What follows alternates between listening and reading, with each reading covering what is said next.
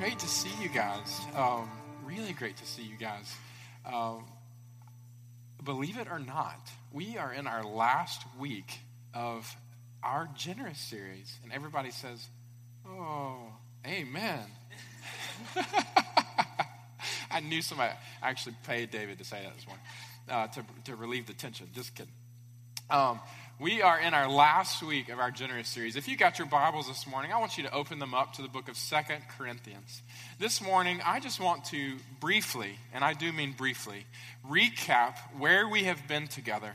And I just want to give one final pastoral encouragement to you, that we might, together as a church, move into this place that God is calling us to be, where our hearts are in love with the generosity of God's grace in Jesus Christ. And our lives, and more importantly, our pocketbooks, reflect that generosity from this point forward.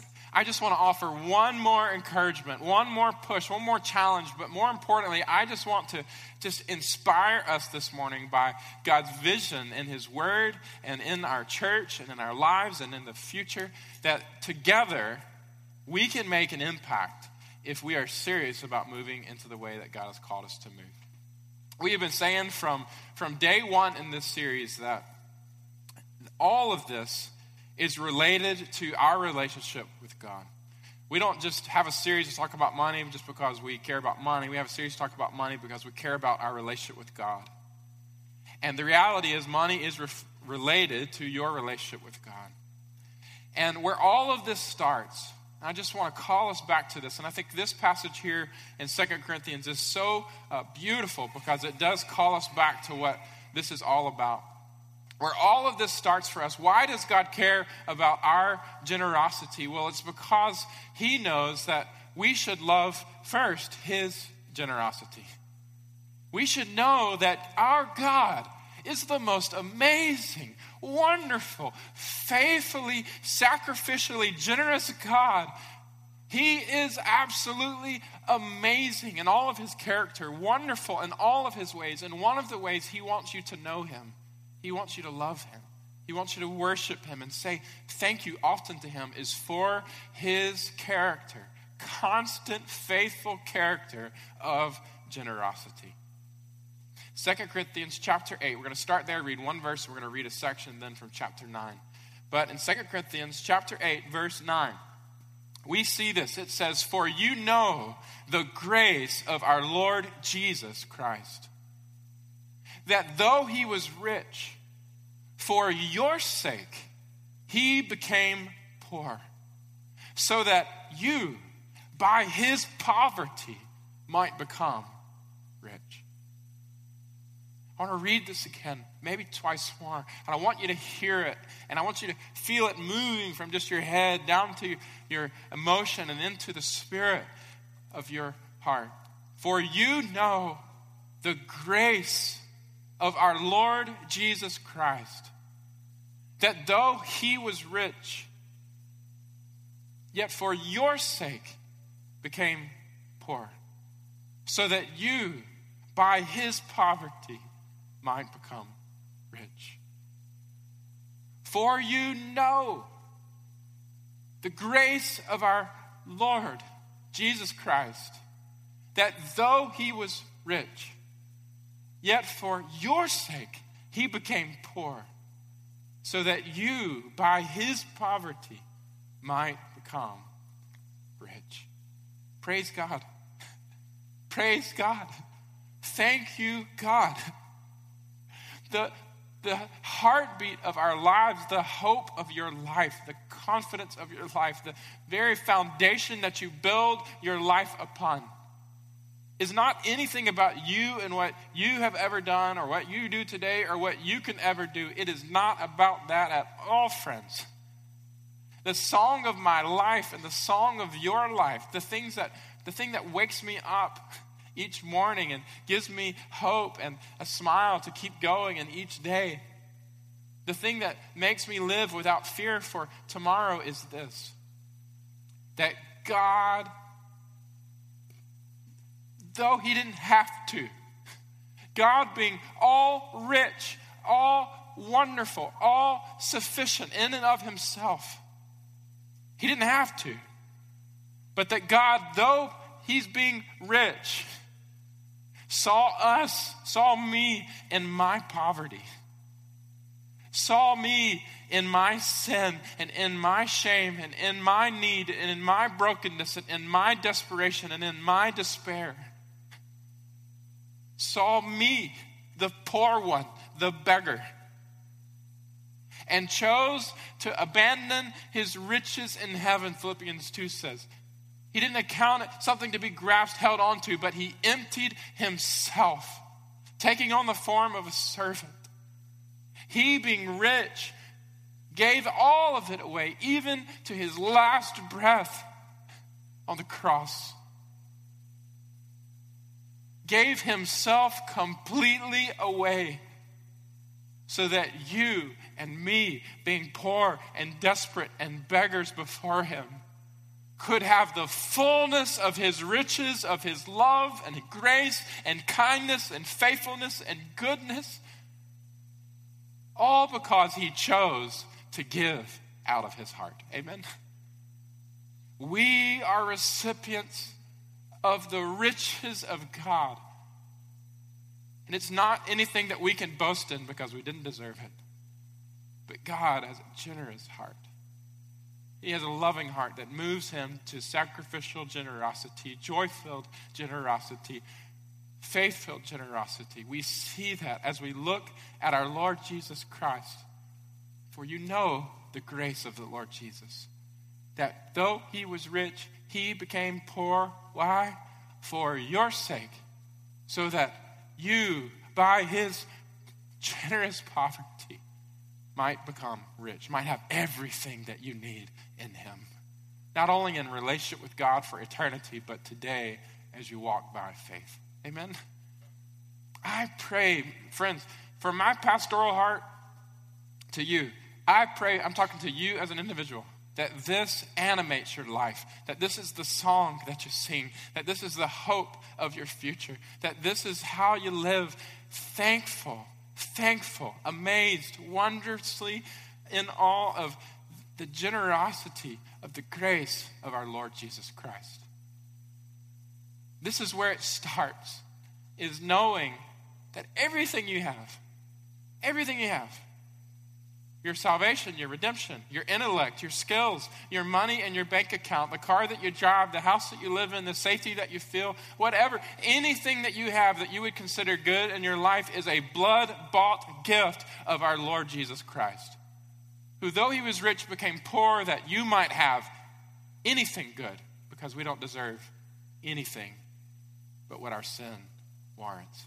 It is his grace, his generous heart of love and grace, that gives me satisfaction and gives me hope. That's where it starts. Now, Paul goes on. Flip your Bible to 2 Corinthians chapter 9 in the next chapter. Because it starts in knowing and I pray this morning, listen, if you're here this morning and you do not know, if you don't have a relationship with God, you don't know this God, you don't know if what God thinks about you, don't move on beyond Chapter 8, verse 9, that was for you. And you just stay there. Until you have surrendered your life and put your confidence and faith, surrendered everything to our generous God who gave everything for you in Jesus. That's the starting point, friends. And if nothing else, leave today encouraged, knowing that God has done everything on your behalf needed to give you riches, to give you relationship with him. But for those of us who are surrendered to him, it doesn't stop there, because there's practical outworkings of this heart, this relationship in our life. And that's why he goes on chapter 9. We're going to start in verse 6. So it says this. The point is this. Whoever sows sparingly will also reap sparingly. Whoever sows bountifully will reap bountifully. Each one must give as he has decided to give in his heart, not reluctantly or under compulsion, for God loves a cheerful giver.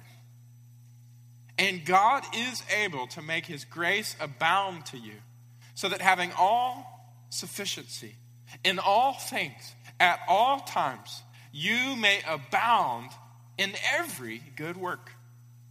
As it is written, he has distributed freely. He has given to the poor.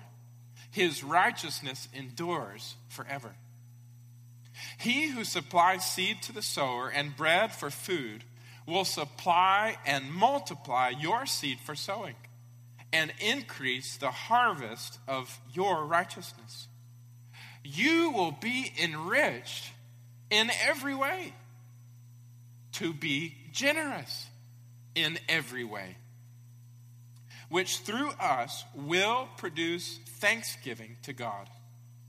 For the ministry of this service is not only supplying the needs of the saints, but is also overflowing in many thanksgivings to God. By their approval of this service, they will glorify God because of your submission flowing from your confession of the gospel of Christ and the generosity of your contribution for them and for all others. While they long for you and pray for you because of the surpassing grace of God upon you. Thanks be to God for his inexpressible gift. Oh, this is an awesome word. You need to mark this so you can read it every day this week. Got it? You agree? Great. I'm so glad you are willing. This is a great passage for us because it showcases the heart that we've been talking about all through this series, which is in response to the awesome grace and generosity of God. It is a joyful thing. It's the only right thing to do, to be generous with our lives, with all of our lives. And especially with our money. In response to the overwhelming grace and generosity of God that we just looked at in chapter 8, verse 9. Being enamored, being amazed, finding our all in all in the fact that God in his riches gave everything for us so that we in our poverty might become rich. It moves us, folks. Don't miss this. It will move you. The only natural response is to live in joyful generosity toward God and others, that we might showcase his generosity to us. You tracking with this? Paul's talking to the church of Corinth, and he's asking for a collection for the suffering people in Jerusalem. And that's the context of this passage here is he's coming to them and he's saying, okay, give. All right, guys, if I came to you and announced some huge need in our community or in another community, another state or another country, I say, guys, we have got to give to this. He's appealing to the gospel of Christ. That's what he mentioned in chapter 8 and urging them to live generously. What he says is, don't you get it? Don't you want your life to reflect the amazing generosity of God? Don't you? See, God has provided for all of your needs, and he will keep providing for all of your needs. He supplies to you richly. Verse 11, you will be enriched in every way. Verse 8, you will have sufficiency in all things at all times. But there's a reason for that. His grace is abounding to you. You want to know why you've got money in your bank account and your savings account and your 401k? You want to know why you have gifts and talents, a house, a car? There is a reason that God's grace abounds to you. Verse 11 points it out. You've been enriched in every way so that you can in every way be what? What's it say there in verse 11? So that you can be generous. He's given you what he's given you that you might be able to take your riches and pour them out as he poured out his riches to you. So that in other people's poverty, in other people's need, in the kingdom of God, work of the gospel today, you might empty what you have to showcase in a practical way his grace and generosity toward you. And it says all of this. Listen, when you begin to do this, it will abound in thanksgiving to God. When people look at you and they go, he makes 90 G's a year, and that's where he's living? That's the car he's driving? That's what he's doing with his money? That doesn't really make sense. Oh, yeah, it does make sense. It only makes sense, though, in light of the gospel of Jesus Christ. And your money then is not used to exalt yourself. It's used to exalt the mercy of God. Amen? This is our life, abounding in thanksgiving to God. This is the joy. It says, don't give under compulsion. Give with joy. Give what he has decided, verse 7. Decided in his heart, not reluctantly. Don't come griping to me that you need to tithe. 10%, that's so much. Every week, under compulsion. Don't make me come to you and say, why is there no giving statement for you last year? Why haven't you given anything? Don't force our hands. Don't make me beg. Don't give reluctantly, and don't give only because somebody's begging. Give, it says, why? For God loves a cheerful giver. In other words, it says, give not for anybody else. Give because you have your eyes on God. And in light of his mercy and generosity toward you, you have no other response that you want other than to cheerfully give to show him, thank you, God. Thank you, God.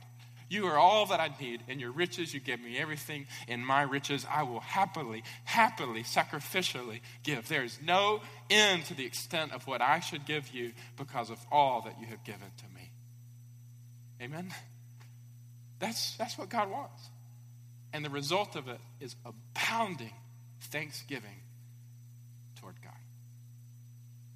So, the next few moments, I just want to recap where we've been. It'll be on the screen real quick. In the last 4 weeks, we have been looking at this. First, we looked at our heart. I think it's the next screen. Here we go. We have been looking at what comprises generosity. What does it take to move toward generosity? We started with our heart, and this is where it was in 2 Corinthians 8. Remembering that it starts with our heart being contented in God. Realizing that Jesus says you cannot serve two masters. You cannot serve both God and money. And realizing that money sets itself up as a huge competition in our heart to God. And you need to make sure that your heart stays with God. That all the allegiance, all the fear, all the hope of your heart, all of the faith, all of the yearnings of your heart is going toward God, going toward God, going toward God. For what Jesus said is this, that where your heart is, there your money will be. And where your money is, there your heart is. God's not chasing your money, he's chasing your heart. But what he knows is when your heart is with him, your money will follow. You can look at your pocketbook and tell where your heart is by how you spend your money. So it starts with the heart. It always goes to the heart. It's not just discipline. It starts with dedication in your heart to our generous God. It also involves, secondly, we talked through success. What is success? And we learned that one of the things we've got to do if we're serious about moving toward generosity is redefining success in our life. Realizing that success is not defined by our world. It's not defined by people looking at you and go, ooh, he got a great crib. Look at that car. Look at those spinners. Not that any of you have spinners. Look at that. Look at the vacations they take. Look at the purse she has. Look at that, what he's wearing. Look at, you know. Or it's not defined by just a constant upward mobility. It's not defined by the better and better and better and better, bigger and bigger and bigger and bigger, more and more and more and more. No. Cut that stuff out. You can just be free of that. How wonderful. Because, you know, money is neither good nor bad. It's just neutral. But the love of money is the root of all evil, right? So success is redefined for us by living God's way. Living with our whole life centered and surrendered to the will of God, including our money. You need to care about, does God think that you're successful? At the end of your life, will God say, well done. Great job with what I've given you. Wonderful use of it. That is success. And redefining it God's way is key to our generosity. Some of us are still struggling here, and we're moving toward God in this. Third is freedom from materialism. We learned that our hearts are so prone to be controlled by greed or by fear, and they inhibit our generosity.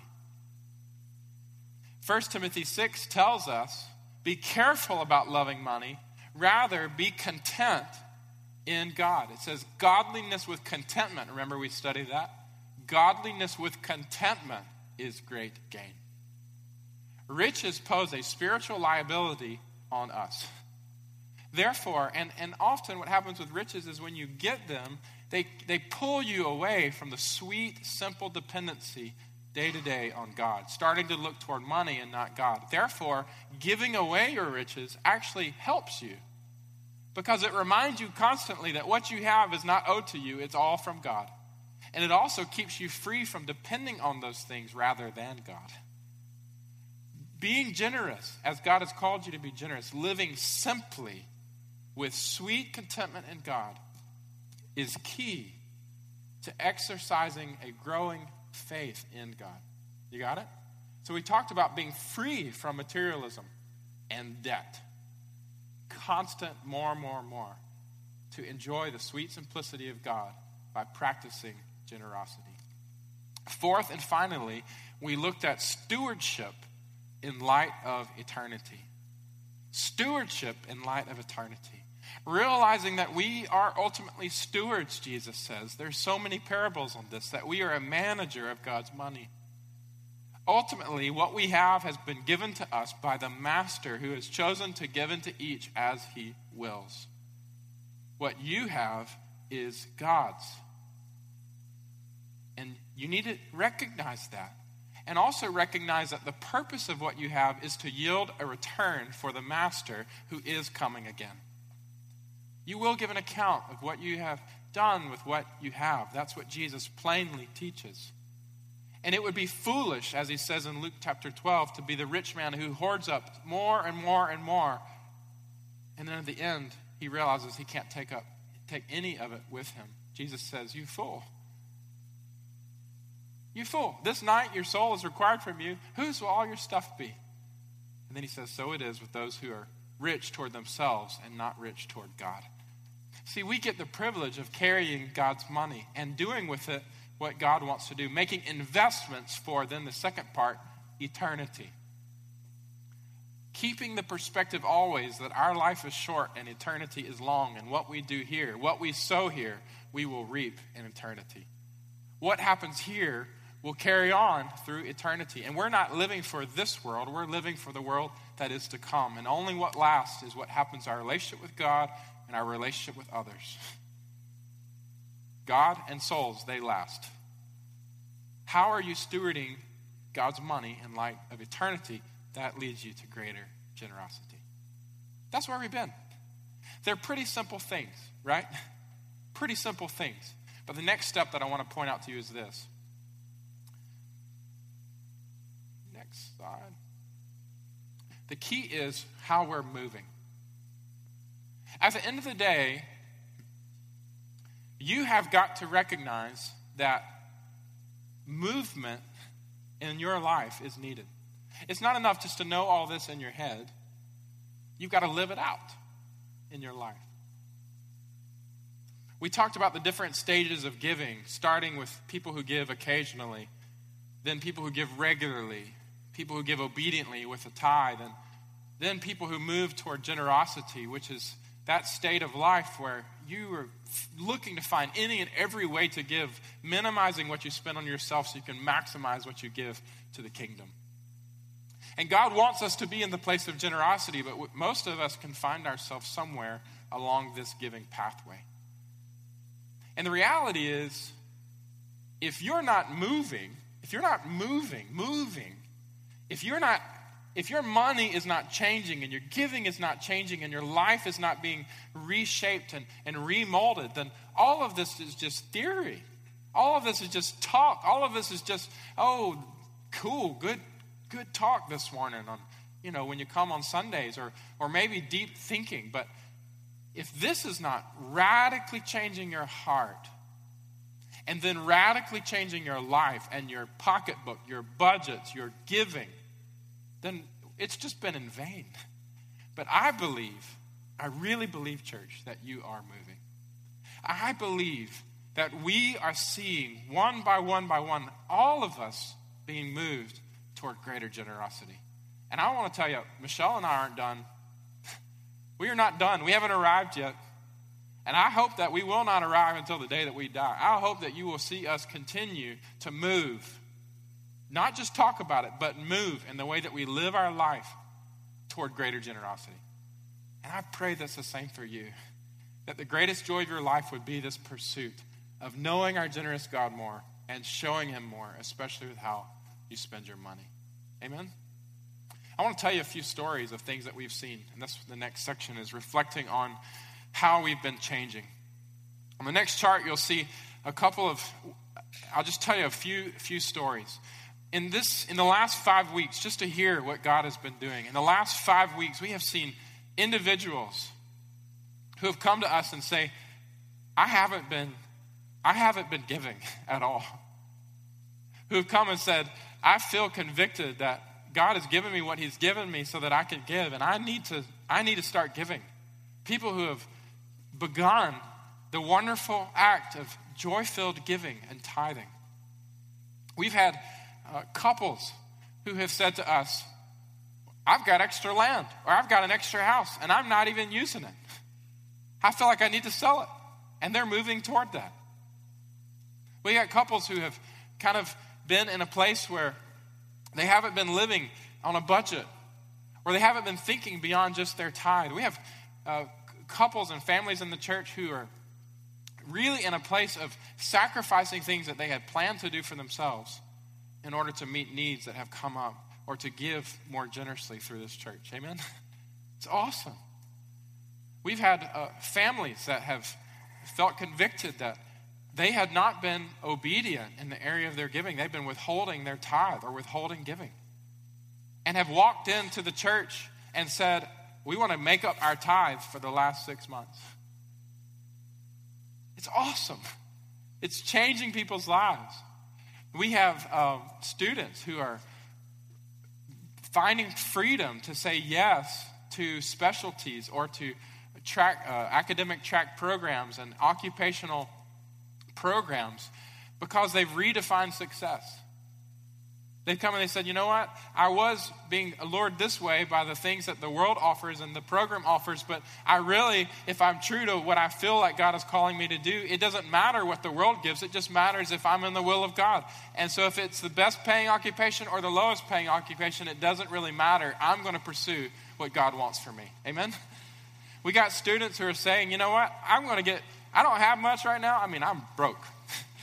But pretty soon, I'm going to be making six figures.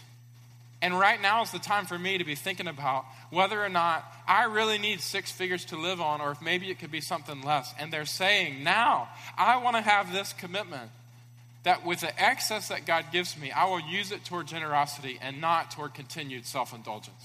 Amen? We got folks who have big fat bank accounts and investments, and they're going, I've been saving this or I've been investing this for years, and I really don't know why I'm doing that. And they've come to us and they said, I really feel like I might need to divulge some of my big fat accounts. Not that it's saving or investing is wrong, it's not. But these folks felt like it's not motivated by faith, but rather greed or fear or just miserliness, if that's a word.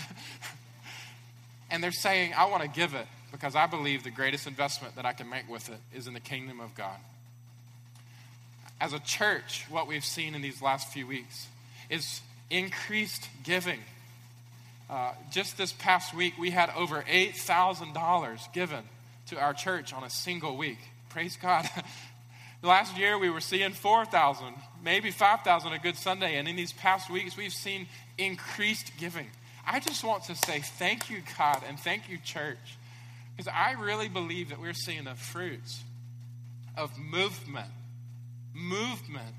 toward generosity. I believe that we're seeing it. I believe it's happening in your life. If you're sitting here this morning and it's not happening, I want to tell you, okay, after today we're done. So this is your last chance. Not really, you got a whole life. But you need to consider how it is that God wants you to move now.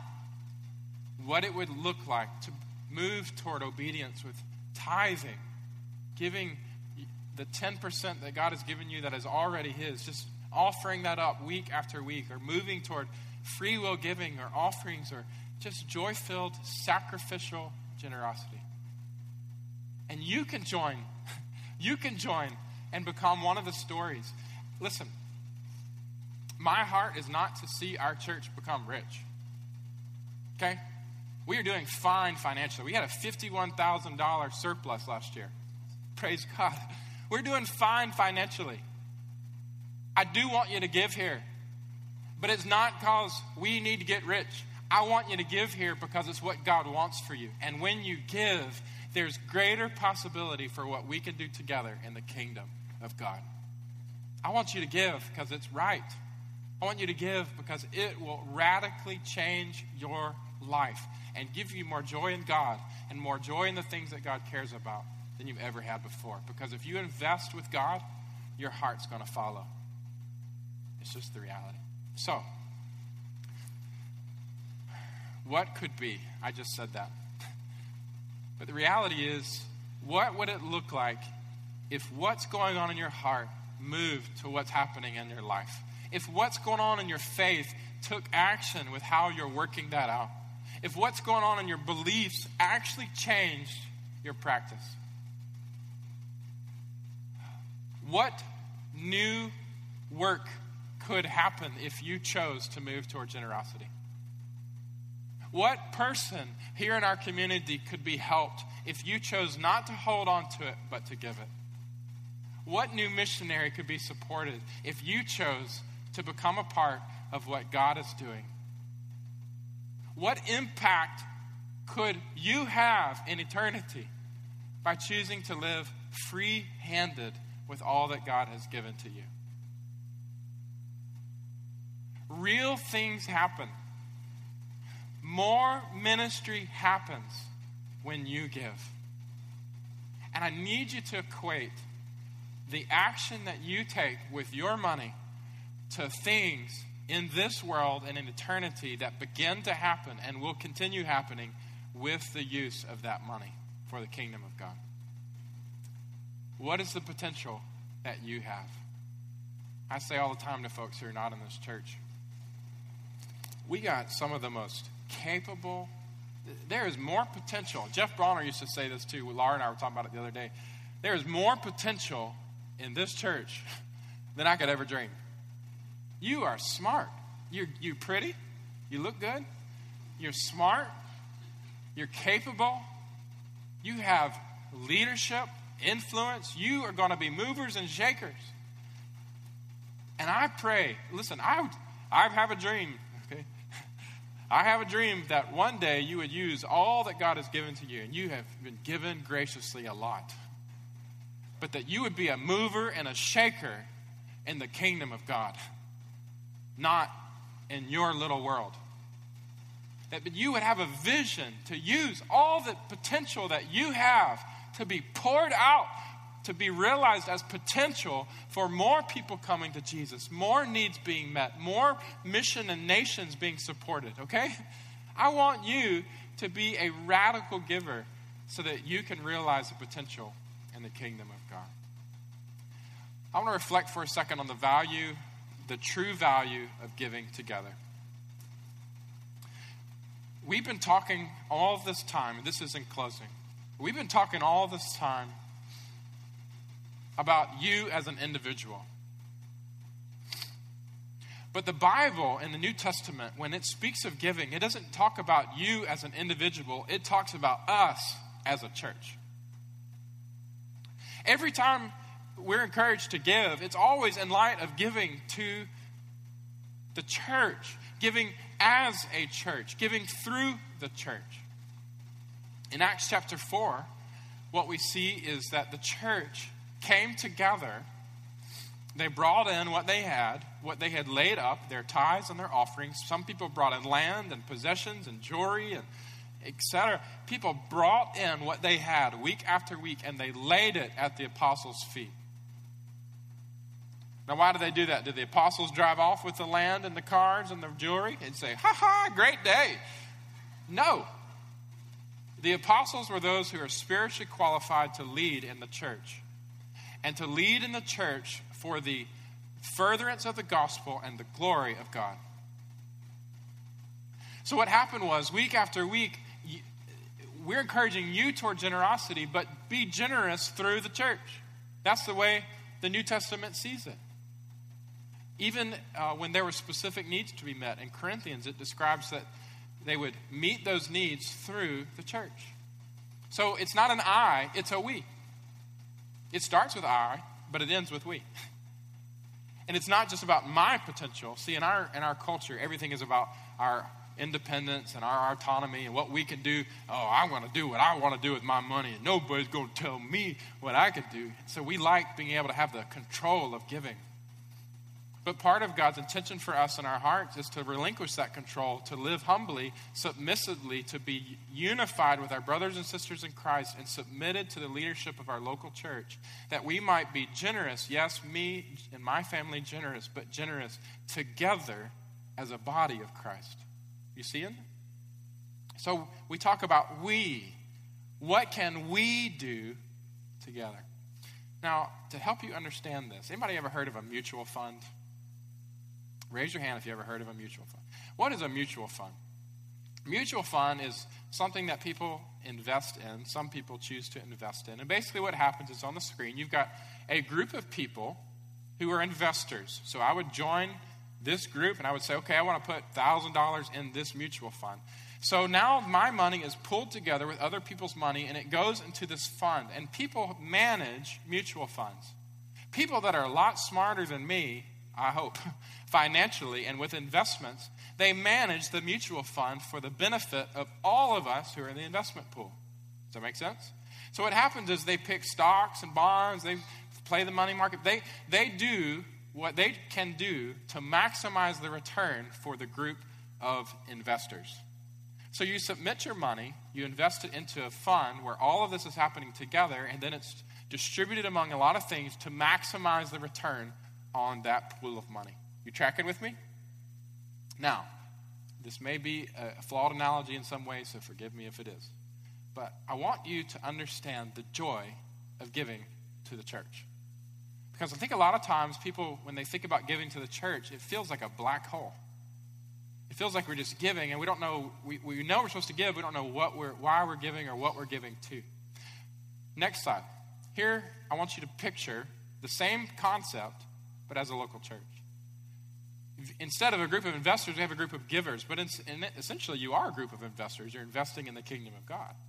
But what happens is, instead of trying to go out on our own and choose, okay, what organizations in Memphis am I supposed to support? What missionaries do I need to give to? What pastors should I support? Anybody ever have this struggle when you go to give? It's like, well, gosh, I got 50 things coming to me in the mail. I don't know what I'm supposed to give to. Or there's so much in the world that we feel paralyzed because it's like, I don't know how to give and what to give to. What happens in the church is this, that we together, our givers, we pool our money together. That's why we bring it into the church week after week. We give it together. It comes a common pot. And what happens is, it's in essence like a mutual fund. What happens is, we resource our money together and we maximize it for the furtherance of the gospel here in our church, in your lives, the ministry of our members, in our community in Memphis and in Tennessee, and around the world. And we maximize the return for the kingdom of God. Instead of you going out and writing a check to Salvation Army or to Memphis Athletic Ministry or to the St. Jude and trying to figure out which missionaries you're going to support, what happens is, we together are doing all of these things. So by giving to the church, you are giving to St. Jude. You are giving to Salvation Army. You are giving to Memphis Athletic Ministry. You are giving to the Maria Montessori School. You are giving to support 3 men who are fully dedicated to gospel ministry and nothing else. You are giving to Kristen Hurtler in Pakistan and Glenn Roseberry in Tanzania. You are giving to Kirk and Michelle in Guatemala and to the Milinkovics in Serbia and to Pastor Wilson in East Africa. You are giving to this facility and to help pay for the lights and to use this place as a 24/7 place of ministry. You are giving to help the internationals who week after week are absolutely lost and come in to hear about the good news of our Savior Jesus Christ. You are giving to pay for the curriculum that our kids are using to grow up in the Lord and to sponsor workshops that will train our parents to be better parents for the glory of God. You are giving toward all of these things. You are an investor in a mutual fund that happens to be managed by the will, the collective body of this church, and the called leadership of this church to maximize gospel furtherance and kingdom investments. Amen? And to me, this is exciting. It's a joyful thing to give through the church because it's about what we can do, not what I can do. And I genuinely believe, Michelle and I do, that our money is better used collectively through this church than if we were to pick and choose on our own. And I do believe that this is the will of God. It's not to prohibit your giving outside the church, but it's to encourage that the first place of your giving should be here.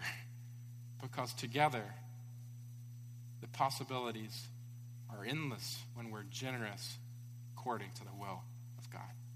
Amen? I want to reflect on the future. What could it be? We're about to close our service. And as part of our closing, we're going to have a business meeting to vote on the budget for the year ahead. The budget's the biggest budget we've ever had. It's 20% increase over last year. It's way more than double than just 4 or 5 years ago. And that makes me really happy. You want to know why? My salary pretty much, it hadn't changed a whole lot since I've started being a pastor. So it's not like all the 20% increase is going to us. In fact, 3% this year. Why am I happy about the increased budget?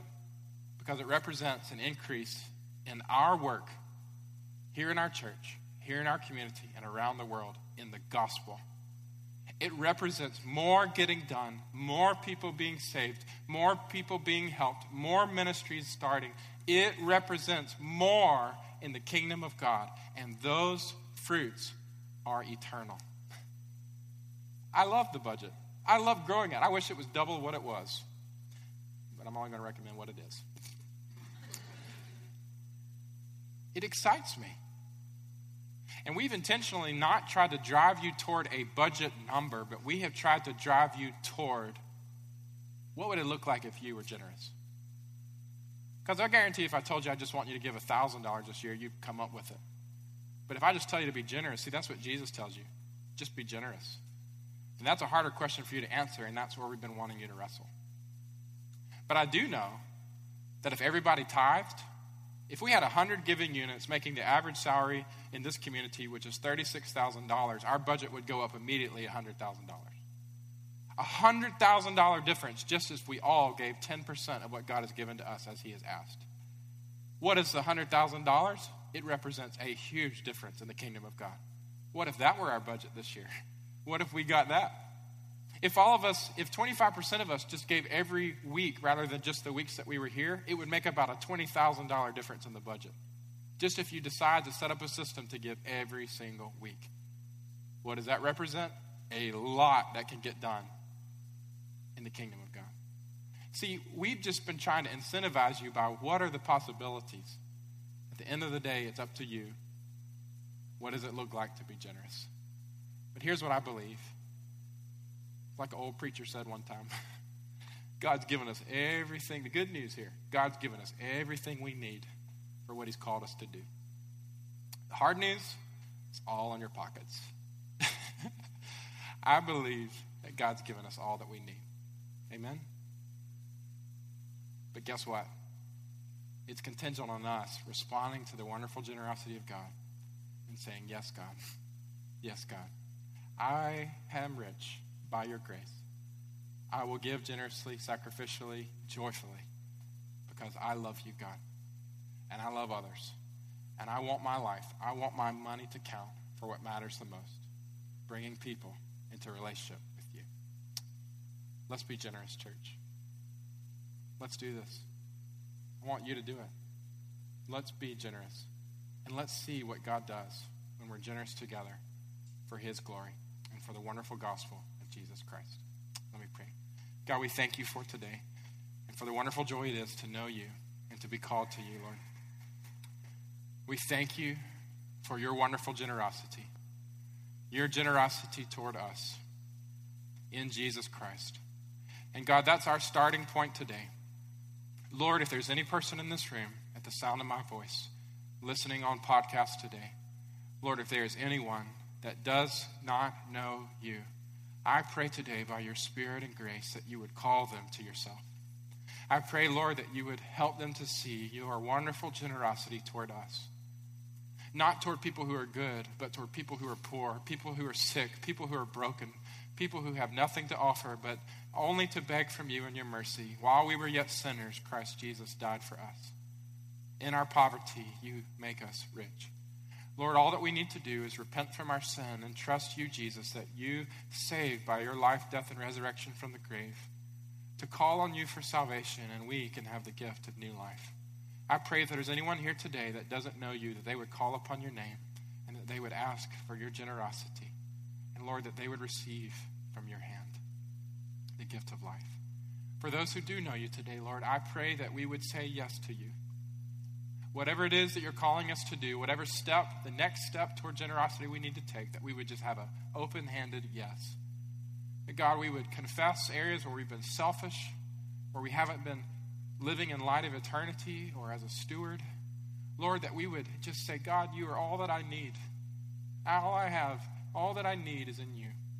Lord, free me to be generous with what you've given me. Help me to be obedient with my tithe, and help me to be joy-filled in my giving above that, Lord, because I want what I have to be used for you and for others to know you. God, we pray that you would receive glory and thanksgiving from our hearts and from this church. May ICC be a beacon of light in our community and around the world because of a radical group of people who live for you and not for ourselves. We pray this in Jesus' name.